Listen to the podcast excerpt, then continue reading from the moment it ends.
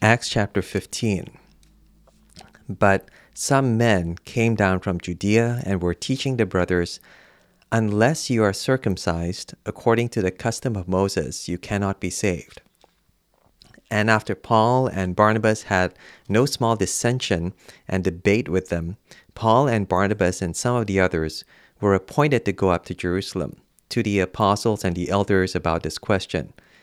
So, being sent on their way by the church, they passed through both Phoenicia and Samaria, describing in detail the conversion of the Gentiles, and brought great joy to all the brothers. When they came to Jerusalem, they were welcomed by the church and the apostles and the elders, and they declared all that God had done with them. But some believers who belonged to the party of the Pharisees rose up and said, It is necessary to circumcise them and to order them to keep the law of Moses. The apostles and the elders were gathered together to consider this matter, and after there had been much debate, Peter stood up and said to them, Brothers, you know that in the early days God made a choice among you that by my mouth the Gentiles should hear the word of the gospel and believe. And God, who knows the heart, bore witness to them by giving them the Holy Spirit, just as He did to us. And He made no distinction between us and them, having cleansed their hearts by faith. Now, therefore, why are you putting God to the test? By placing a yoke on the neck of the disciples that neither our fathers nor we have been able to bear. But we believe that we will be saved through the grace of the Lord Jesus, just as they will. And all the assembly fell silent, and they listened to Barnabas and Paul as they related what signs and wonders God had done through them among the Gentiles. After they finished speaking, James replied, Brothers, listen to me. Simeon has related how God first visited the Gentiles to take from them a people for his name.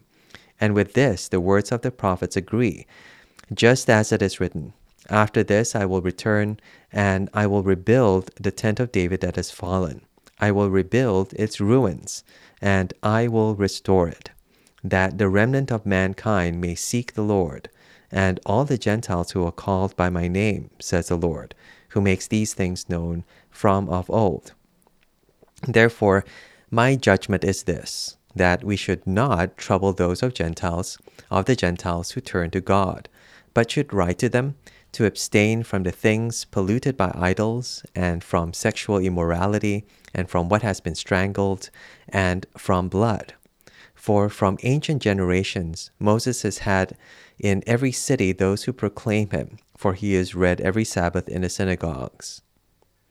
Then it seemed good to the apostles and the elders with the whole church to choose men from among them and send them to Antioch with Paul and Barnabas. They sent Judas, called Barsabbas, and Silas, leading men among the brothers, with the following letter The brothers, both the apostles and the elders, to the brothers who are of the Gentiles in Antioch and Syria and Cilicia, greetings. Since we've heard that some persons have gone out from us and troubled you with words, unsettling your minds, although we gave them no instructions, it has seemed good to us, having come to one accord to choose men and send them to you with our beloved Barnabas and Paul, men who've risked their lives for the sake of our Lord Jesus Christ. We have therefore sent Judas and Silas, who themselves will tell you the same things by word of mouth. For it had seemed good to the Holy Spirit and to us to lay on you no greater burden than these requirements that you abstain from what has been sacrificed to idols, and from blood, and from what has been strangled, and from sexual immorality. If you keep yourselves from these, you will do well. Farewell. So when they were sent off, they went down to Antioch, and having gathered the congregation together, they delivered the letter. And when they had read it, they rejoiced because of its encouragement. And Judas and Silas, who were themselves prophets, encouraged and strengthened the brothers with many words. And after they had spent some time, they were sent off in peace by the brothers to those who sent them. But Paul and Barnabas remained in Antioch, teaching and preaching the word of the Lord with many others also. And after some days, Paul said to Barnabas, Let us return and visit the brothers in every city where we proclaim the word of the Lord, and see how they are. Now Barnabas wanted to take with them John called Mark, but Paul thought best not to take with them one who had withdrawn from them in Pamphylia and had not gone with them to the work. And there arose a sharp disagreement, so that they separated from each other. Barnabas took Mark with him and sailed away to Cyprus, but Paul chose Silas and departed, having been commended by the brothers to the grace of the Lord. And he went through Syria and Cilicia, strengthening the churches.